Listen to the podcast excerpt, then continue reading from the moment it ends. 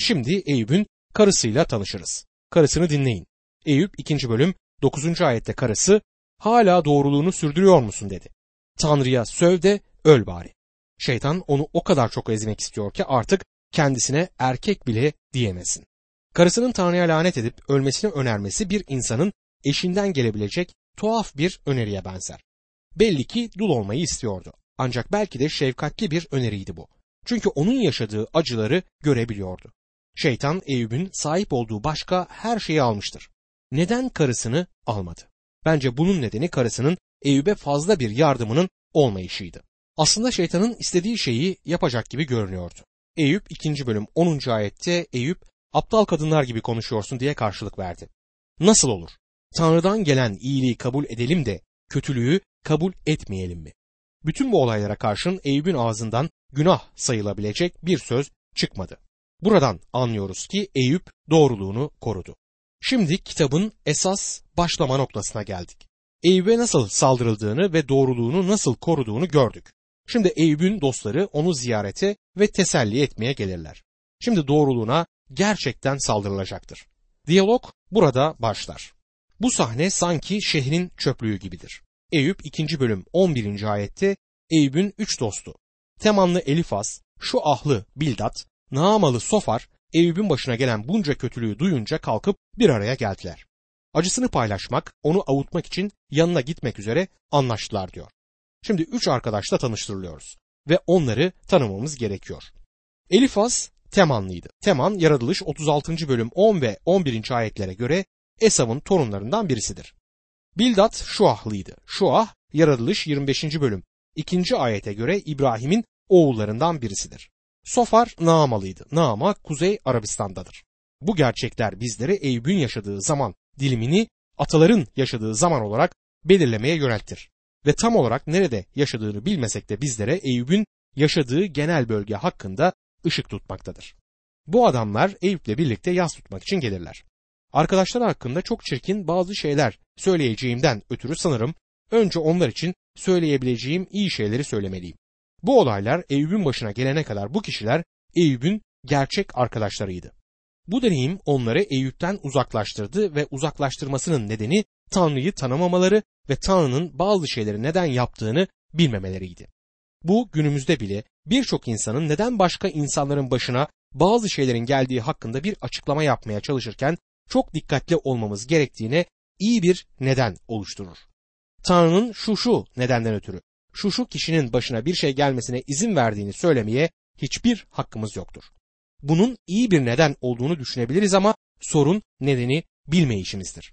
Eyüp'ün bu arkadaşları günümüz insanları kadar nedenlerinden emindiler. Neden bazı şeylerin gerçekleştiğini bildiklerini sanıyorlardı ama tamamıyla hatalıydılar. Ancak Eyüp'ün gerçek arkadaşları olduklarına dikkat edin. Eyüp 2. bölüm 12 ve 13. ayetlerde uzaktan onu tanıyamadılar. Yüksek sesle ağlayıp kaftanlarını yırtarak başlarına toprak saçtılar. Yedi gün yedi gece onunla birlikte yere oturdular. Kimse ağzını açmadı çünkü nedenle acı çektiğini görüyorlardı diyor. Arkadaşları Eyüp'ün başının dertte olduğunu duymuşlardı ama durumun bu kadar vahim olduğunu akıllarına bile getirmemişlerdi. Eyüp'ü en son gördüklerinde Eyüp çok güzel bir evde etrafında pırıl pırıl oğulları ve kızlarıyla birlikteydi. Eyüp'ün zenginliği o topraklarda göz alabildiğince görünmekteydi. Şimdi onu ziyarete geliyorlar. Büyük bir olasılıkla ilk önce onu lüks evinde bulmayı ummuşlardı ama onu şehrin çöplüklerinin döküldüğü yerde bir çömlek parçasıyla çıbanlarını kaşır bir vaziyette buluyorlar. Hiçbir şeyi yok. Her şey gitmiş. Zavallı bir Eyüp karşılarında. Bu arkadaşlar yas tutup ağlayıp feryat ettiler. Yedi gün boyunca sadece orada oturdular ve bir tek kelime bile konuşmadılar. Eyüp'le birlikte yedi gün yedi gece oturdular. Bence gerçekten onun arkadaşlarıdırlar. Bilebildikleri kadarıyla onunla orada yedi gün oturarak onu teselli etmeye çalışırlar. Bu zaman süresince onun için yas tuttukları halde üç nedenden ötürü onu teselli edebilecek bir konumda değildirler. Birincisi Tanrı'yı anlamıyorlardı. İkincisi Eyüp'ü anlamıyorlardı ve son olarak da kendilerini anlamadılar. Yedi günlük yaz boyunca orada otururlarken eleştiren gözlerle Eyüp'ü gözlemliyorlar ve bilgiç bir şekilde başlarını sallıyorlardı. Bu üç adam da akıllıdırlar. Felsefeyle ilgilenmiş, çok düşünen insanlardı. Bu yedi günün tamamı boyunca düşünüyorlardı ve hepsi de aynı sonuca varıyorlar. Buna değişik açılardan varmışlardı ama sonuç aynıydı. Bu olayların başına gelebilmesi için Eyüp'ün çok kötü bir günahkar olması gerekiyordu. Yani Tanrı onu cezalandırıyor olmalıydı. Hayatını toparlaması çok iyi olurdu. Her birinin vardığı sonuç işte buydu. Sonunda Eyüp artık buna dayanamadı. Başlarını bilgiç bir şekilde sallarken yüzlerinde yılışık bir sırıtma belirmeye başlamıştı. Evet Eyüp kardeş sonunda ortaya çıkıyor. Günah içinde yaşıyordun ve çok dindar biri olduğu izlenimini veriyordun. Bunlar başına geldi çünkü artık günahın ortaya çıktı der gibiydiler. Eyüp buna katlanamazdı. Başına gelen bütün diğer her şeye katlanabilirdi ama yersiz suçlamalara katlanamazdı. Bunun üzerine konuşmaya başlarlar. İlk konuşan Eyüp'tür.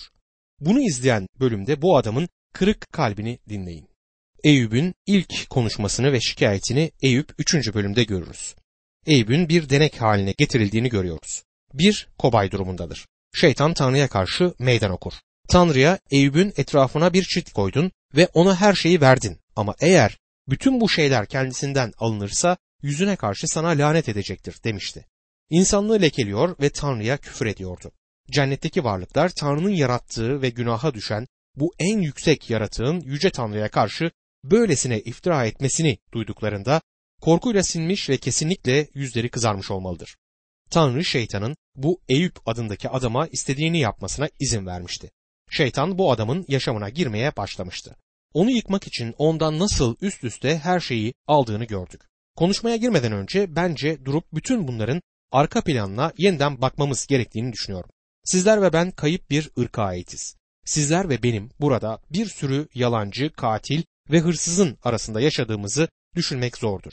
Bizler ama ben öyle değilim deriz. Korkarım öylesiniz. Hepimiz böyleyiz.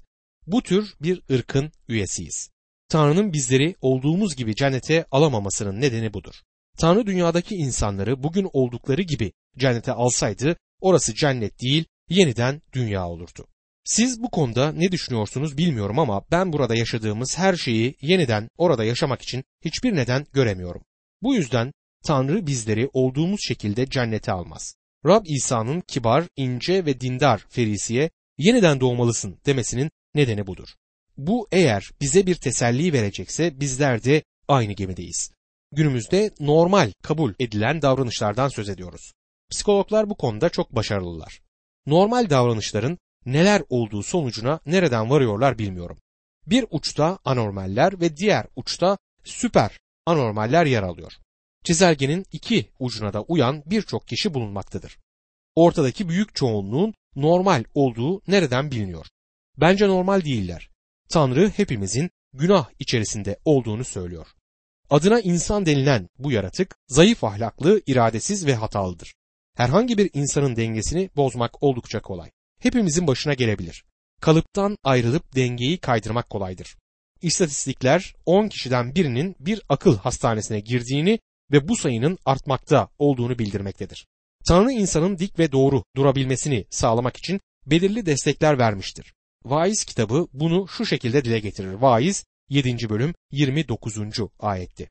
Bulduğum tek şey Tanrı insanları doğru yarattı, oysa onlar hala karmaşık çözümler arıyorlar der. Tanrı insana bir koruma zırhı giydirmiştir. İsterseniz bunun adına güvenlik de diyebilirsiniz. Tanrı kendi isteği gibi olsunlar ya da olmasınlar bütün insanlara belirli yardımlarda bulunmaktadır. Doğruların ve doğru olmayanların üzerine yağmurunu yağdırır. Kötüler de iyiler kadar güneş ışığı ve soluyacak temiz havayı alırlar ve sağlıkları Tanrı'nın isteğine göre yaşayanlar yani İsa Mesih'e iman etmiş kişilerinki kadar iyidir. Şeytan bir insanla bağlantı kurup Tanrı'dan gelen desteği ve gelecek her yardımı keser, güvenlik duyduğu şeyleri elinden alırsa onun dengesini bozup alt üst edebileceğini, moralini mahvedebileceğini, düşüncelerini yeniden düzenleyebileceğini ve beynini yıkayabileceğini bilir. Bu yüzden Tanrı şeytanı uzakta tutmak için insanın etrafına bir çit çekmiştir. Bazen şeytana çitin kapısını kırması için izin verebilir ve o geldiğinde insanı ruhuna kadar soyar. Tanrı şeytanın Eyüp'ün beynini yıkamasına izin vermişti. Eyüp kitabı ortaya bir sorun çıkartır. Bir insanın ruhunun soyulmasını dile getirir. Yanıtlar kitapta önerildiği halde bir çözüm verilmez. Gerçek yanıt için yeni antlaşmayı açmanız gerekmektedir. Bir bakıma lisedeki matematik kitaplarımız gibidir. Problemler kitabın başlarında, yanıtlar kitabın sonundadır. Kutsal kitap da böyledir. Burada problemi görüyorsunuz ama yanıtı almak için yeni antlaşmayı açmanız gerekmektedir. Eski antlaşmada birçok bakımdan tatmin olmayabiliriz. İçinde hiçbir şey gerçekten çözümlenmez. Birisinin söylediği gibi eski antlaşma bekleyiş, yeni antlaşma gerçekleşmedir. Bir ve ikinci bölümlerde şeytan Eyüp'ün beynini yıkamaktaydı. Eyüp'ün elinden onu örten her şeyi almıştı. Buna bakmamız gerekiyor çünkü Eyüp'ün arkadaşlarıyla konuşmasına bakarken bunun bize yardımı dokunacaktır. İlk olarak şeytan Eyüp'ün mal varlığını elinden alır. İnsanın temel ihtiyaçlarından biri maddesel ihtiyaçlarıdır. Bir hayvan üzerinde ceketi var olarak doğar. Sizler ve ben bu dünyaya geldiğimizde birisinin bize bir ceket sağlaması gerekiyor. Daha sonra kendi ceketimizi kendimiz almamız gerekiyor. Yiyecek, giyecek ve barınacak bir yere ihtiyacımız var. İnsanın sürülere, ahırlara ve toprağa ihtiyacı vardır. Etrafımızda bir şeylerin olmasına ihtiyacımız var. Bir eve ihtiyaç var. Kutsal kitap bizlere Tanrı'nın zevk almamız için bize her şeyi bol bol verdiğini söyler. Tanrı insanın bu dünyaya koyduğu şeylerden zevk almasını ister. Günahın laneti bu dünyanın üzerinde olduğu halde Tanrı insan için muhteşem biçimlerde sağlayışta bulunmaktadır. Fiziksel şeyler, ruhsal bereketler olabilir bunlar. Başarı ve bolluk Tanrı'dan bir armağandır. Daha büyük ambarlar bina etmek yanlış bir şey değildir. Tehlike bu şeylere bağımlı olmakta, yaşamdaki her şeyin bunlar olduğu düşüncesine dayanmaktadır. Dr. Vernon McGee şöyle diyor. Amerika'nın zenginliği ve bolluğu uzun zamandan beri vicdanımızı rahatsız etmektedir. Sahip olduğumuz şeylerin tadını çıkarabilmek için, diğer ülkelere kırıntılar yollayabilmek için milyarlarca dolar harcıyoruz. Bunun hiçbir yararı olmamıştır. Çünkü bütün yaptığımız rahatsız vicdanımızı rahatlatmaya çalışmaktır. Aletlerimiz ve konforumuz ve rahatlığımız bizim için neredeyse bir hapishane yaratmıştır. Tatillerle birleşen hafta sonlarında elektrikli battaniyelerden, televizyonlardan, düğmelerle çalışan mutfaklardan, çöle ya da deniz kenarına kaçan insanların sayısı beni hayrete düşürmektedir. Biraz zahmet çekmek istediklerini söylüyorlar. Kendilerini bir hapishanedeymiş gibi hisseden bir grup insan. Günümüzde Mesih inanlısının yalnız kalıp kendine maddi şeylere mi güveniyorum yoksa Tanrı'ya mı güveniyorum şeklinde durumunu değerlendirmesi, kendisine bunu sorması gerekmektedir. Eyüp her şeyini kaybetti. Zenginlikten fakirliğe geldi. Eyüp yerinden oynatılmıştı ama temellerinden oynamamıştı. İkinci olarak Tanrı şeytanın Eyüp'ün sevdiği insanları almasına izin verdi. Sizlerin ve benim bizleri desteklemeleri için sevdiğimiz insanlara ihtiyacımız var. Tanrı'nın bebekleri bu kadar çekici yapmasının nedeni bence onlara sarılıp onları sevmemiz içindir. Onların ihtiyacı olan şey budur. Hayatımda yaşadığım en büyük heyecan ilk çocuğumu kollarımda tutmaktı ve Rab o çocuğu aldı. Bugün yaşadığım en büyük heyecan küçük torunlarımı tutmak. Bu harika bir şey. Tanrı işte bizleri böyle yaratmıştır. Çocuk büyüdüğü zaman sevgi ve anlayış için hala anne babasına gider. Küçük parmağını acıtır ve onu öptürmek için annesine koşar. Öpülmesinin parmağını iyileştirmesine hiçbir yardımı dokunmaz ama çocuğa yardımı dokunur. Bu tür bir sevgi olmadan çocuğun içinde çatışmalar ve kompleksler oluşmaktadır. Psikologların bu konuda haklı olduklarına inanıyorum. Sonra küçük kartal yavrusunun yuvadan itilmesinin zamanı gelir. Blue çağında anne babasına daha az bağımlı olur ve sonra bir gün o sevgi bir başkasına transfer olur. Son olarak sevgi kendi çocuklarına geçmektedir. Ama her zaman sevdiğimiz insanlara ihtiyacımız var. Üçüncü olarak sağlık bir insanın kendisini iyi hissetmesinde çok büyük bir etkendir. Gazetelerde birisinin intiharından söz edildiğinde sık sık şu şu kişinin sağlığı uzun zamandır bozuktur denilmektedir. Yatalak olan ve sağlıkları bozulduğu için normal etkinliklerini yapamayan sayısız inanlı var. Belki bu kişiler Tanrı'ya sizin ve benim öğrenmediğimiz bir şekilde güvenmeyi öğrenmişlerdir. Şeytana Eyüp'ün sağlığını alması için izin verilmişti. Bu Eyüp için büyük bir darbeydi. Sonra Eyüp yoldaşının sevgi ve anlayışını kaybeder. Tanrı Adem'e bir yardımcı vermişti. Bu onun ikinci yarısı anlamına gelmekteydi. Tanrı'nın her erkek için bir kaburgası yani bir karısı olduğuna inanıyorum. Tanrı evliliği insanın iyiliği ve mutluluğu için vermiştir. Bugün yaşamın sıkıntılarına göğüs geren, sadık ve kuvvetli bir şekilde mücadeleye ve günlük yaşamın sıkıcılığına dayanan birçok adam eve gider ve başını kendisini anlayan bir eşin göğsüne ya da kucağına yaslar ve hatta belki de ruhunu ona hıçkırıklarla döker. Bu gerçekten harikadır. Eyüp gördüğümüz gibi karısının anlayış ve merhametini de yitirmişti. Beşinci olarak Eyüp'ün arkadaşları onunla birlikte yas tutmak için gelirler ama onların çölde sadece birer serap olduklarını görecektir. Geldiklerini görünce onların vaha olduğunu düşünmüştü ama sadece seraptılar ve sonunda kendilerine yorgunluk veren teselliciler olduklarını Eyüp söyler.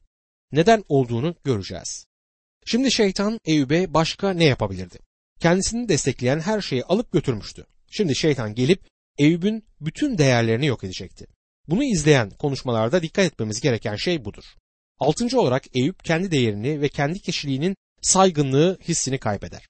Bir adam canına karşılık ne verebilir? Tanrı yaşamlarını bir hap ya da bir grup kötü niyetli arkadaş için feda eden gençlere acısın. İnsana gerçek değeri veren Tanrı'dır. Rab İsa siz birçok serçeden daha değerlisiniz demiştir. Buna karşın Tanrı'nın bütün serçeleri tanıdığını ve ne zaman düştüklerini bildiğini de ekler. Bizim daha değerli olduğumuzu kanıtlayan nedir biliyor musunuz? Çünkü Mesih bizim için ölmüştür. Bu bizlere değerimizin ne kadar büyük olduğunu göstermektedir. Bizler İsa Mesih'in kanının değerindeyiz. Orta çağda yaşayan parlak bir bilgin Muaretus hastalanıp düşmüş ve yolda bulunmuştu. Onun bir serseri olduğunu düşünen doktorlar onun hakkında Latince konuşmaya başlarlar. Bu değersiz varlığı ameliyat edelim mi diyorlar.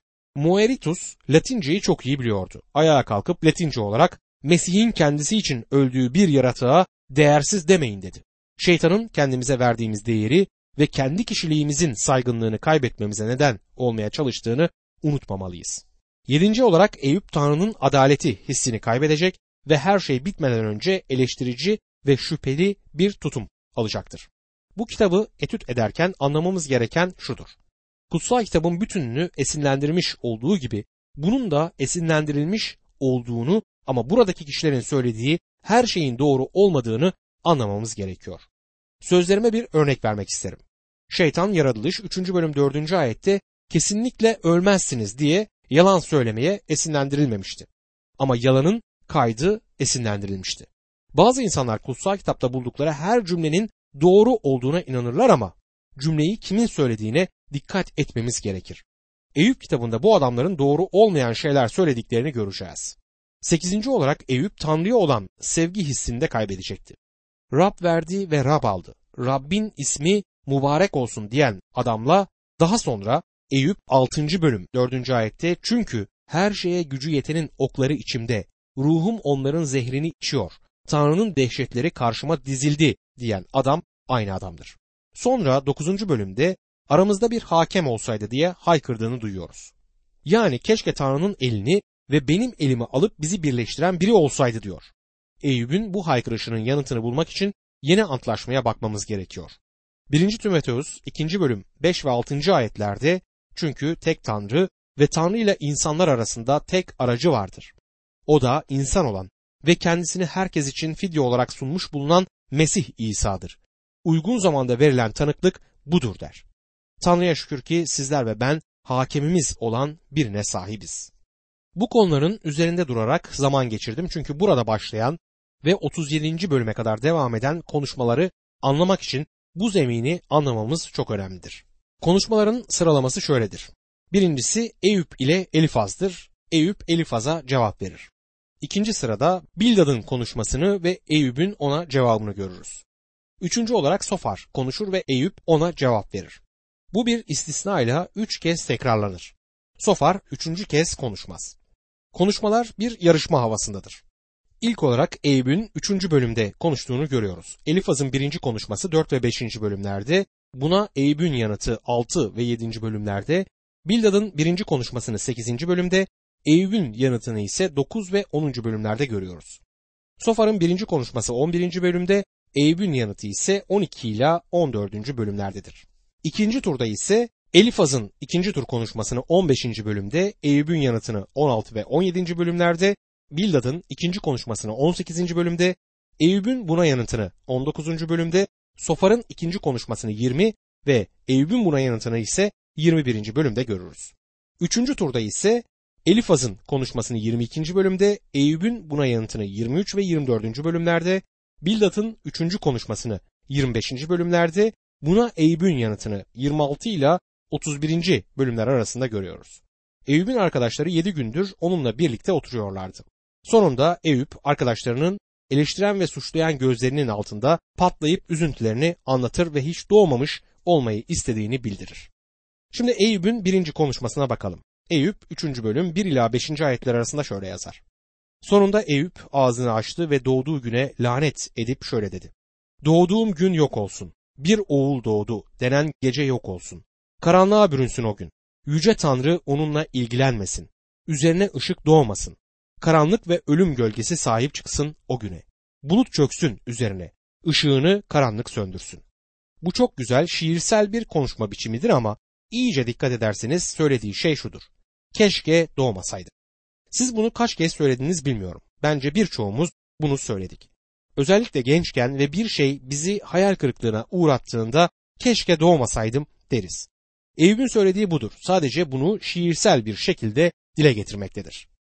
Eyüp 3. bölüm 6 ila 12. ayetler arasında zifiri karanlık yutsun o geceyi, yılın günleri arasında sayılmasın, aylardan hiçbirine girmesin, kısır olsun o gece, sevinç sesi duyulmasın içinde, günleri lanetleyen, Lityatan'ı uyandırmaya hazır olanlar, o günü lanetlesin, akşamın yıldızları kararsın, boş yere aydınlığı beklesin, tan atışını görmesin, çünkü sıkıntı yüzü görmemem için anamın rahminin kapılarını üstüme kapamadı. Neden doğarken ölmedim? Rahimden çıkarken son soluğumu vermedim. Neden beni dizler, emeğim diye memeler karşıladı diyor. Eyüp açık bir şekilde keşke hiç doğmasaydım demektedir. Dostum ilginç olan bu tutumun hayatta hiçbir sorunu çözümlemediğidir. Hiç doğmamış olmayı arzulayabilirsiniz ama doğmuş olduğunuz gerçeğini değiştiremezsiniz. Ölebilmeyi isteyebilirsiniz ama isteyerek ölemezsiniz. Bütün bunlar vakit kaybıdır. İnsanın içini dökmesine yardımcı olabilir. Eyüp içinde bu sözler bunu yapıyora benzer.